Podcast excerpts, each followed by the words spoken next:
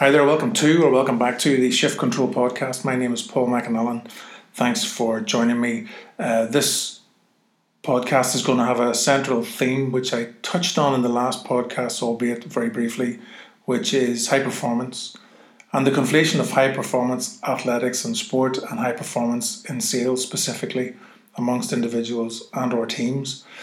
Uh, I've worked with a, a couple of businesses from the start of 2020, so the last three or four weeks, uh, that have been very, very keen to improve the performance across all aspects of their business development from marketing, messaging, um, to sales, prospecting, uh, customer retention, etc., etc.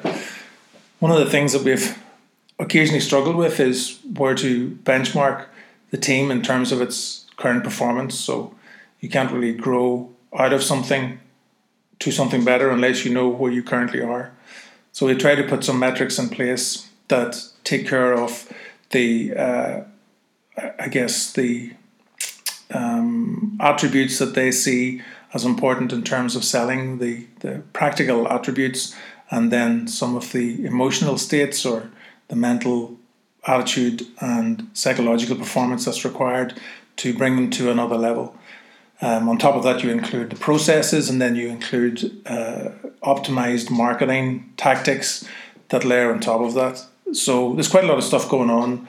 Um, and we were looking at some of the things that constitute uh, high performance in in teams. Um, and I, one of the things I'd like to start with this is a quote from an American football college football coach called Bill Walsh, and uh, he says the culture precedes positive results. It doesn't get tacked on as an afterthought on your way to the victory stand. Champions behave like champions before they're champions. They have a winning standard of performance before they are winners. So that, that's kind of your, your, your overall starting point, um, in my very humble opinion. Insofar as you're looking at improving the uh, performance of a team, you have to be very honest about where they sit currently and the reality of their the possibilities and their true potential. So, just I wanted to discuss what um, I would consider represents, or I would consider what high performance looks like. Um, and some of the work that I uh, that I do with with customers, prospects, clients, individuals, etc. It's really easy to fall back on your All Blacks and your Barcelona's, Manchester United's, your Dublin GAA boys. Um, but also you can look at um, organizations like um, U2. Okay, so U2 are kind of high performing as an organization because it's not just the four of them.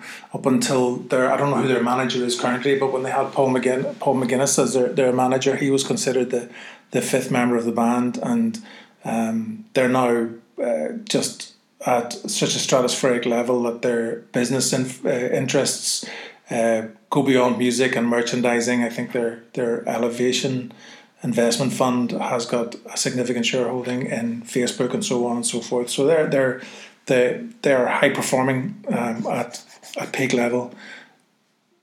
Um, hospitals and operating theatres where you've got a variety of different people involved. You have uh, consultants and doctors and surgeons who are on quarter of a million a year, and then you've got nurses and medical staff standing beside them who are perhaps earning only 30, 35,000 pounds. Um, which one of those people do you want to feel in the day? Um, and the answer is really you want them never to fail. You want them always to be operating at the highest possible levels. And so that's a high performing team. Um, you look at the, the Roman Empire and the Romans and, and how high performing they were, if you consider them as a as a civilization, what they did and what their legacy was, and um, that you know compared to the organization and the the, the kind of um, the political infrastructures we have currently, you can see that they were by far and away high performing.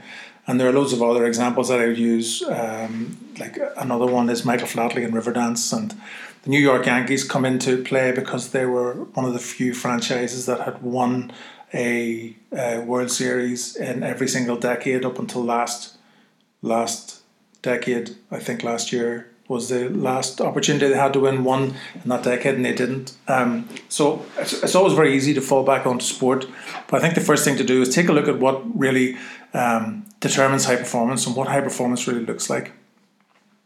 And um, I think that f- first and foremost, most teams tend to have a, a common goal and a vision. Um, they tend to know um, where they're going and they tend to have a fairly good understanding of what's required to get there. There's no doubt that skill is um, always going to be uh, very important, and that brings immediately into question the idea of nature over nurture. So when you're working with salespeople in particular, there's the idea that um, people will say that they're naturally gifted salespeople, and um, for a long time, uh, I kind of fought against the idea that people could be naturally gifted, that you you had to grow at it, you had to work very hard at, at improvement all the time. But um, I guess the older I get and the more I, I read about it, it's probably true that there are those people who are naturally gifted, but the people who become high performing are the ones who are able to utilize those gifts um, and ultimately work harder than the, the next guy. And that has a significant impact. Um, high performance uh, are goal oriented. They have goals set and reset by day, by week, by month, by quarter, by year. Um, they're typically ambitious at an individual level, so they have got their own set of standards and goals that they they want to try and uh, surpass, as well as those team goals. Um, they have a strong sense of connection to one another, so they may not come from the same backgrounds, they may not come from um, the same cultures, but they will uh, work together for the sake of each other. And there's this guiding coalition between the, the sales team and the management. So the sales and the managers, uh, the sales sales team and the sales managers and directors have a really good sense of where they're going, and they kind of work towards that together. There's also uh, a particularly heightened uh, attention, sense of attention to detail, where um, you can see that in some of the people that I work with. The best barometer I have is probably myself because my attention to detail is often wanting, and, and, and that's working in my own capacity, not having somebody to check up on me other than a client. Um, people who are working on high performance leave no stone unturned. And if you read people, any works by John Wooden or by um, people like Pete Carroll or Alex Ferguson, the attention to detail is uh, excruciating almost but it's a tax on success. If you want to be successful, you have to have that level of detail um, uh, continually. So the, the idea that um, people within the, the teams have high, very clearly defined team roles, so that will fall in line with their KPIs and their their measurements um, that they set themselves. So there's no arguing at the end of a quarter for commission. Everybody's got a clearly defined role, geographically, technically, attitudinally, whatever. Um, they're usually into practical problem solving. Um, the a bonded team is a team that kind of um, works at a high performance level, but always retains the importance of the individual operating at an individual level. That they're never stifled. That they can um, operate as as as they they can um, inside that confined team arena. Um, open feedback is important. Um, integrity, keep, keeping promises, commitment, trust and respect. Um, uh, a culture that's always learning, and so on and so forth. So there's quite a few um, things that that that identify the high performing teams over medium and low and no performing teams. Um, one of the one of the attributes that underlines all of them across the sporting arena and also in the business arena is hard work. Um, people are typically driven by just simply working harder to improve, working harder to stay ahead of um, even people on that team and to stay ahead of the competition. Um, they're always very process driven. They don't wake up uh, any morning, any given morning, and just decide to work really hard in a random fashion. Everything is process driven. If you're an athlete, you're working uh, for example, uh, to periodization, to so that you don't peak too early, that you are changing the volume and the frequency of your workload, so that at times with those peak moments across the season, um, and there's a sense of dedication that medium and low performing teams just really uh, don't have that they're dedicated to the cause. So all sounds great. Um, th- there are loads of books out there that you can read and you can find out, and you can um, see the importance of a, a clear vision so that everybody knows exactly what everybody else is doing. I think in my lifetime, I probably will have worked in one really high performing team that um, I can say unequivocally that it was high performance and that was validated by the results. Um, working as a team of 12 responsible for bringing in 90 million. Um, it was competitive, it was fun, there was a lot of hard work, it was very intense, it was intelligently done. Um, the people on the team mightn't necessarily have been the most intelligent people, but they all brought something to that team that um, was acted as a driver to push other people on. We were very process driven, um, talking about a team in the mid 90s that was using like CRM intently, um, data capture on the individuals, trying to make sure that any relationships that we had that were marginal were always won by us because we, we knew more about them and we used that to our advantage. It was very data driven, it was all about the numbers. Um, there was a common vision, we were accountable, we acted as a team, um, we attended events together, we did stuff together, our conferences were legendary. Um, not many people left, and everybody wanted to work there. But one of the things that is quite curious is that in that particular team, which was in a newspaper group over in England, there was no training at all. And that's one of the fundamental differences between high performance sales and high performance athletics and high performance sports teams. Um, for me, a high performance team, uh, you talk about um, the Boston Celtics or any of the NBA basketball teams that are high performing. Even the worst teams, one of the worst teams at the minute would be um, the Golden State Warriors, but they have been very, very successful over this last, maybe the last decade. Um, they're not performing very well, but anybody that togs out there and goes to play is operating at an optimum level. Um, they train hard. They maybe play three games uh, in the season. In the regular season, they'll play maybe two games a week, and they will train in between. Soccer teams um, that play Saturday and Wednesday will train during the week. Um, rugby, anybody that is performing at a high level will dedicate a, a lot of time in physical training and mental training. Um, mental training is now becoming more prevalent in sport. Um, but when you're in sales, when do you train? When um, do you train a I think that's one thing that has been a constant across anybody that I've worked with is um, I've asked people have they ever sat down and thought about the messages that they, they send either email or in presentations or on the phone or whenever? Are those messages consistent across the group? How do they know? Have they stood up and recorded themselves talking? Do they know what it feels like to be sold to by them? Um, have they rehearsed three or four different ways of selling? People tend to do that when it comes to high stake negotiation because they're trying to consider what's in the other person's head and do a flowchart of likely scenarios, and, and that's great. But selling is all about scenarios. Um, and one of the things that you don't get time for in sales is training, um, which is really, really important. And the, the other um, thing that people in sport tend to be able to do is to relax from the pressure. So uh, there's a season, there's a season that runs its natural course, and then there's time to regroup, there's time to emotionally recharge, and so on and so forth in sales you're working maybe five six days a week and you're probably going to take four weeks off. So you're working at 48 weeks of the year um, at a high performance that's continually driving you on that's um, kpi that's results based um, that has market forces coming against it. So there are a lot of things that you need to consider when you sit down as a manager and you want to create a high performance team. The first question i ask is are the conditions right for you to create a high performance team? Are you looking after this team as best you can? Do they want for nothing?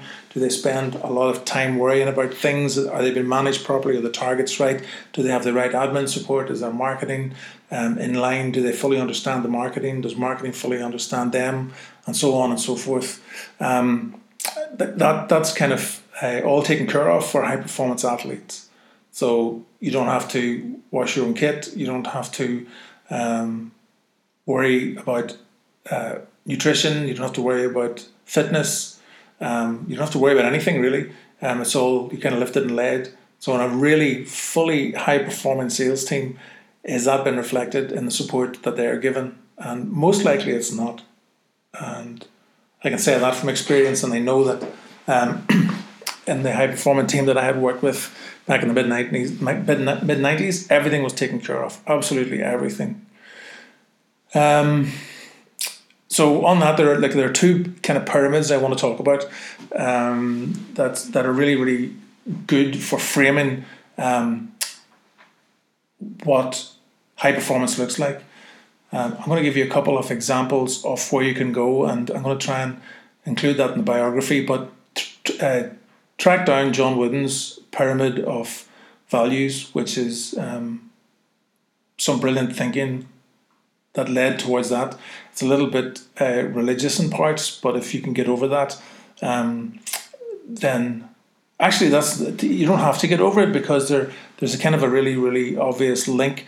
well, not an obvious link. There's a link that um, is discussed between spiritual um, well-being and working in the flow state, which I can talk about later on. Actually, um, so one of those um, pyramids is is the sports pyramid, sports performance pyramid, um, which like a bit like Maslow's hierarchy of needs has a base platform at the bottom, which is talent and genetics. Like um, one of the things that you kind of need to have is a little bit of those soft skills or the, the those um, interpersonal skills or emotional intelligence that um, will allow you to be able to get on with people. I think that's kind of um, a standard across uh, everybody. Then um, you're looking at a so that's in the context of sales. In the context of sport, it's obviously if you're playing football, you need to be able to play football.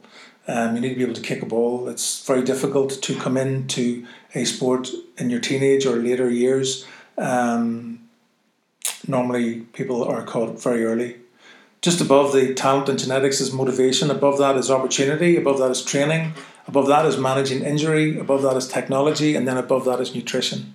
So if you take that pyramid and you apply it to sales, um, motivation is kind of critical. You need to be motivated to, uh, I would say, probably inspired rather than motivated. You need to have some sense of purpose that drives you as a team and also drives you as an individual to get up um, at the start of January, um, at the end of every quarter, um, the beginning of every quarter. You know, every day of the week is a tough day, so you need to be able to get up and you need to be able to do that. Um, work as hard as you can, or at least concentrate and focus in a way that allows you to um, work at a, at a high, high performing level.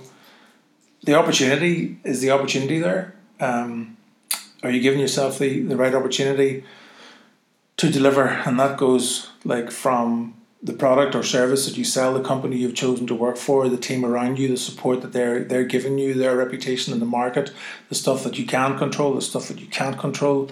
Um, above that sits training, and that's one of the things that um, I'm finding now a lot of businesses are asking for training because not only does it fall into personal development, but it's a very obvious um, way of enhancing a team and, and giving them the opportunity to improve. So managing injury, um, does that happen in sales? It sure does. Um, and you talk about the little bit that's that area just above your eyes and um, behind your forehead.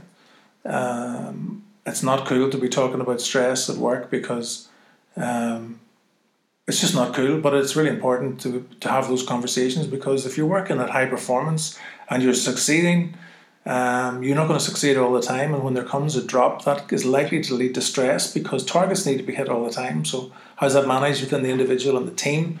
Um, one in four people suffer from mental health issues. So, if you've got a team of 20 people, you're working with four or five of those guys just on the fringes of um, short circuiting or some sparks flying uh, in the emotional department.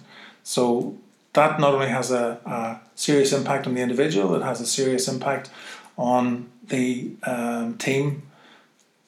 If you look at, um, you watch the teams that go to play in the All Ireland final, they're on the bus and all the guys are getting off with their headphones on and they're all really fully relaxed and very chilled out. Do salespeople take the same approach and do they come to work in the morning and listen to a bit of Ludwig Einaudi or a, a, you know Tony Robbins tape, or they sit and listen to the bullshit that comes on Radio Ulster, and is that the um, uh, mental and emotional leveler that they use? Um, any of the news uh, channels do they use technology uh, properly um, to their benefit? Because the technology that's there today, if to help the um, a good salesperson become better is unreal, and that's usually about KPIs and measurement and management of that. Um, so salespeople that really really want to improve will measure and manage themselves. They will know where the weaknesses are. They will take a look at some of those attributes um, that may or may not work.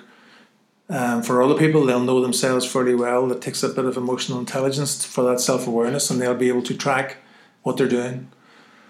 Sitting at the very top is nutrition. Okay, so um, does that really apply to salespeople? I think it does. I think that um, if you're working, um, if you're taking um, uh, if you if you're taking um, Red Bull in the morning, or you're taking uh, Monster, or you're taking three or four cappuccinos in the morning, um, then you know you're going to be peaking and you're going to be uh, dipping at some points throughout the day. Certainly, if you're taking uh, sugar and you're getting your sugar rushes and every everything else.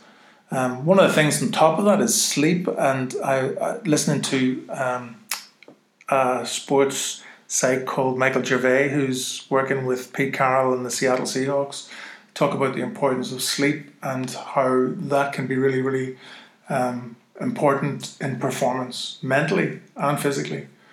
So that's a lot of stuff to take in. Okay, so whenever I'm parachuted into a sales team, the first thing that they want is to see, you know, improvement, and people will have preconceived ideas about how well uh, certain people will perform in the team and what they want is all the individuals to improve around them, but they're not all that willing occasionally to change the environment of the sales team and um, trying to reinvigorate the surroundings and um, if you call it the sales floor or call it whatever. So people are working through in a certain way all the time, and immediately you want them to change, and um, that can that can be challenging. So there has to be some kind of strategy behind it. There has to be a real focus on um, what uh, where the where, where the team is right now and how realistic is the journey to get them to go where you want them to go. Um, uh, do you have a philosophy, for example? Is there a philosophy um, for for your team? Um, and then you're, you're really sort of stepping into the area of culture. So another quote that I used to love using all the time would have been John Wooden's definition of success that um, has been used um, in many different sporting arenas and very successful teams. Wooden said that success is a peace of mind attained only through self satisfaction and knowing you made the effort to do the best that you're capable. So essentially, being the best that you can be, um, or being the doing things better than, than you've done before, or whatever it is. But that philosophy needs to be in place. Um, and that philosophy will be informed by beliefs and rules and um, sort of brand and marketing and all that sort of stuff. Um, how you recruit people, how you want to retain people, and all of a sudden you've got a really big project on your hands. So you send somebody in to sell, to do some sales training and coaching, and you'll you know have a, a quarter, three months project, and at the end of the three months, well, how are you getting on? And the only thing that has changed is the work that the coach or the trainer brings in, but a lot of the other things stay in the background. So um, for John Wooden to be successful, and Wooden was was a deadly man in coaching basketball. He won ten UCLA championships in twelve years. He won seven in a row, a record eighty eight consecutive games. He was a national coach um, six times, and he had trained guys like uh, Kareem Abdul-Jabbar and Wilt Chamberlain, I think, and a whole lot of other people who were uh, Olympians and also who played in the NBA. Um, kind of took him 16 years or so, maybe 20 years to develop teams where he was winning consistently like that. So the idea is that does training just sit in as part of a CPD program? Is you know is it first tee bragging rights where you're out with your buddies saying, "Yeah, we're doing loads of training at the moment," and or are you saying really we've got a, a clearly defined strategy that is going to inform our business development and sales for the next three years, and these are the things that we need to change. Um, a couple of companies that I've worked with and that I've done some training with, which at the time went down really well, and through my own experience of having to engage with that business six months later, uh, everything's as bad as ever, but nobody knows because they did the training and then they just let the plate spin. The plate is now wobbling and is in, um, is going to crash very soon unless there's some kind of corrective uh, procedures and retraining put in place. And uh, so the idea that you want to create a high performance team is almost like should come with a caveat: be careful what you wish for, because a high performance team takes a whole lot of moving parts, a long time to get up and running, and um, there's no guarantee of success. And um, that's what people want now. They want success really quickly. There's another pyramid I want to talk about, um, which is the like high performance pyramid um, that covers off four pillars of, uh, I guess, what you'd call requirements or areas that you need to have balance across. It's like a very small wheel of life, I suppose. Um, and the very first one at the bottom is is for consider worthy of consideration at very least. Um, if you're listening to this and you haven't got this one covered off, you have to ask a few questions. Um, physical capacity, um, which is basically creating these good habits for improvement physically, um, which will build endurance and promote mental and emotional recovery. Um, so, what does that look like for you? Um, what what energy do you um, self inflict through exercise? Do you do any exercise? Um, have you created sort of a program? Is that important to you? Um, how you can work from half eight in the morning to six at night, five days a week, and then maybe a bit of the weekend and maybe a bit through the week, and be able to continue at an optimum performance level all the time. I don't know. I certainly struggle with getting the exercise in. Um, I wish I'd done a lot more exercise younger when I was younger, um, but only all it takes is for you to pull a calf muscle or put your back out, and then you have to psychologically get yourself in place as well as physically in place. Layered on top of that, you've got your emotional capacity, um, and talks about uh, the internal climate that uh, drives the ideal performance state. So this is all about the ideal performance state, which is peak or flow state um, that most high performance individuals or teams would strive for. Um, so, what's your emotional capacity like? Um, you know, cool, calm, and collected. Um, are you completely in charge of your thoughts? Are you able to switch off? Um, you know, being happy, that smile on your face in sales is all very important about making uh, interpersonal connections. And um, then you've got on top of that your mental capacity, which is about binding your physical and emotional energy that can allow you to focus exclusively on what needs to be done so that you're blocking out any other interference of, um, of you know of which of which there's many when you think that we're bombarded by five and a half thousand messages every day and you're only really ever going to respond to maybe no more than 10 or 15 of those so you need to have the capacity to to switch off and switch on at the same time and then the spiritual capacity which is um, where you get your motivation and your determination and your endurance from. You know, what's your purpose? Your what's your um, what's what's getting you out of bed in the morning? Why are you coming into work? What's your big why about coming into work? Um, and that's a lot of stuff that's outside of any manager's control, and it's really down to the individual to get that stuff all wired in. If you take in other areas of your life that you need to factor in, your social, your interpersonal, your family, your responsibilities as a parent, your responsibilities as a partner, your financial wherewithal. There's a whole lot of other stuff that you need to be spinning and juggling um, just to make um, to to perform at an average level. Never mind to perform at a at a high level. Um, some businesses, you know, that are now striving to create this uh, platform for well-being in the workplace. You know, what was it like years ago? You just think about uh, people coming in and who were told to leave your troubles at the door, and sure, you leave your troubles at the door, but what if those troubles affect your team, and what if they affect um, you personally, and what if they affect your family at home? Is that your responsibility as a manager? Is that your responsibility? Um, you could argue that it is if you want to create these optimum circumstances for high performance to to take place and to be nurtured and fostered. Then maybe that's part of your job as a a manager is to become more of a mentor and um, a proper coach at the same time. So now high performance has got very, very complicated and very complex.